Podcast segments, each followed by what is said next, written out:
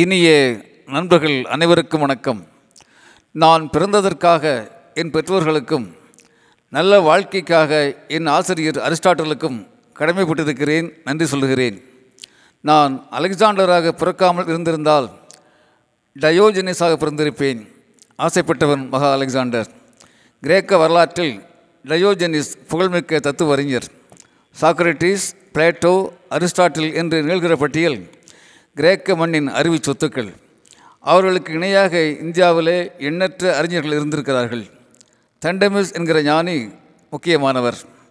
அவருடைய தண்டமிஸ் அவர்களுடைய அறிவு விசாலத்தை அறிந்த அலெக்சாண்டர் அவரை சந்திக்க ஆசைப்படுகிறான் தூது அனுப்புகிறான். தூதுவர் சென்று ஐயா எங்கள் மன்னர் அலெக்சாண்டர் தங்களை சந்திக்க விரும்புகிறார். தாங்கள் வந்து சந்தித்தால் உயர்ந்த வெகுமதிகளை பெறலாம். தாங்கள் வர மறுத்தால் தங்கள் தலை துண்டிக்கப்படும் என்று சொல்லுகின்றார் தூதுவர். அதற்கு தண்டஸ் ஒரு புன்னகையோடு பதில் சொல்கின்றார் நண்பரே நான் சுதந்திரமானவன் இளமையானவன் எனக்கு தேவைகள் கிடையாது. ஒரு தாய் பால் கொடுத்து ஒரு குழந்தையை காப்பது போல இயற்கை தாய் என்னை காப்பாற்றி வருகின்றாள். எனக்கு அலெக்சாண்டரிடத்திலே பெற வேண்டியது ஒன்றுமில்லை. வேண்டுமானால் அவர் வந்து என்னை சந்திக்கலாம் என்று சொல்கிறார். தூதுவன் சென்று நடந்ததை சொல்கிறார். பல நாடுகளை வெற்றியடைந்த போதிலும் வெற்றி கழிப்பில் மிதந்த போதிலும் அலெக்சாண்டருக்கு தண்டஸ் அவர்களை பற்றிய அவருடைய அருமை பெருமைகளை அறிந்தவராக இருக்கிறார். நேரடியாக செல்கிறார். பல அறிஞர்கள் முன்னிலையில் தண்டஸ் அவர்களை பார்த்து கேள்விகள் கேட்கிறான் அலெக்சாண்டர். ஐயா உலக உயிர்களில் எவை அதிகம்? உயிருடன் இருப்பவைகளா? இறந்து போனவைகளா? இது முதல் கேள்வி. உயிருள்ளவைதான். ஏனென்றால் இறந்தவைதான் இல்லவே இல்லையே அறிஞரின் பதில். மிகப்பெரிய மிருகங்களை எது பிரசவிக்கிறது? பூமியா கடலா? இரண்டாவது கேள்வி. பூமிதான். ஏனென்றால் பூமியின் பகுதிதானே கடல். அடுத்து மூன்றாவது கேள்வி. புத்தி கூர்மை மிக்க மிருகம் எது? பதில் சொல்லுகின்றார் அறிஞர் இதுவரை கண்ணுக்கு புலப்படாத மிருகம்தான் புத்தி கூர்மையாக இருக்க வேண்டும். ஏனென்றால் மனிதன் தெரியாத மிருகத்தை பார்த்து தான் பயப்படுகின்றான். அடுத்து நான்காவது கேள்வி. எது முதலிலே பிறந்தது? இரவா பகலா? பகல்தான். ஏனென்றால் பகல்தான் முன்னமேயே இருந்தது. இது அவருடைய பதில். அடுத்து ஐந்தாவது கேள்வி முக்கியமான கேள்வி. எல்லோராலும் நேசிக்கப்பட ஒரு மனிதன் என்ன செய்ய வேண்டும்? பதில் சொல்கின்றார் அறிஞர்.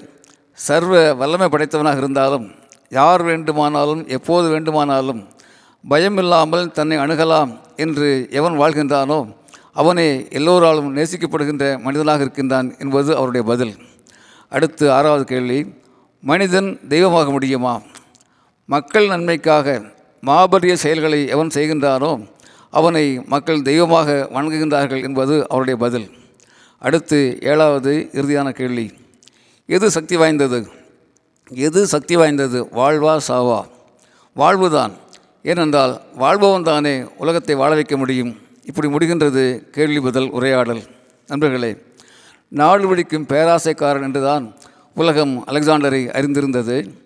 ஆனால் அவனுடைய ஆழ்மனதில் அரிஸ்டாட்டிலும் சாக்ரட்டிஸும் டயோஜினிஸும் உலவிக்கொண்டே இருந்திருக்கின்றார்கள். அந்த அறிவு ஆசான்களை அவனால் கொல்லவோ வெல்லவோ முடியவில்லை. ஆகவேதான் அறிவு பெட்டகமான தாண்டஸ் அவர்களை வேண்டி விரும்பி தன்னோடு பாரசீகம் வளர்த்துச் செல்கின்றான் அலெக்சாண்டர். அந்த அறிஞர் அங்கே சென்று அந்த மக்களுக்கு அறிவு வெளிச்சம் பாய்ச்சி புகழ்பெற்றார் என்று பேசிச் செல்கின்றது வரலாறு. தன் இறுதி நாட்களை உணர ஆரம்பிக்கிறான் அலெக்சாண்டர். மூன்று கட்டளைகளை தன் நெருக்கமானவர்களிடத்திலே சொல்கிறான். அலெக்சாண்டர் உங்களுக்கு சாவே இல்லை.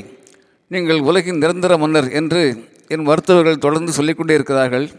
ஒருவேளை நான் இறக்க நேர்ந்தால் பொய் சொன்ன குற்றத்திற்காக அந்த மருத்துவர்கள் தான் என் உடம்பை சுமந்து செல்ல வேண்டும்.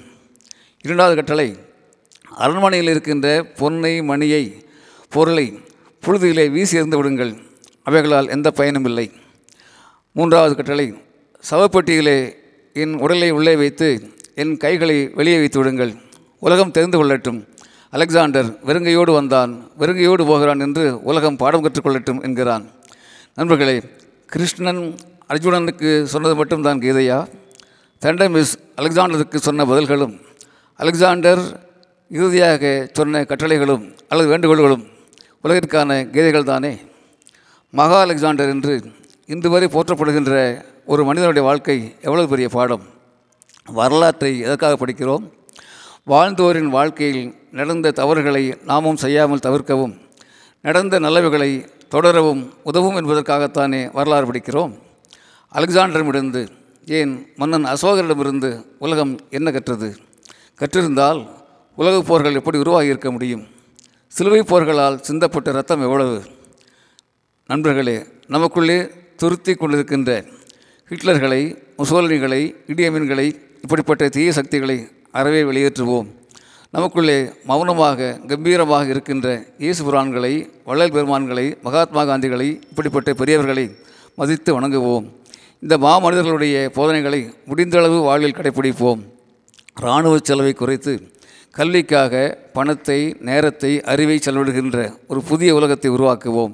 நண்பர்களே பணத்துக்காக பதவிக்காக அதிகாரத்துக்காக தன்னோடும் சமூகத்தோடும் போரிடும் பேராசி உலகை வேரோடும் வீழ்த்துவோம். அன்பை அறிவை அறத்தை ஆயுதமாக்கி அழகாக வாழ்வோம். நன்றி வணக்கம். அரங்ககோபால் இயக்குனர் சிபிஐஏஎஸ் அகாடமி கோவை.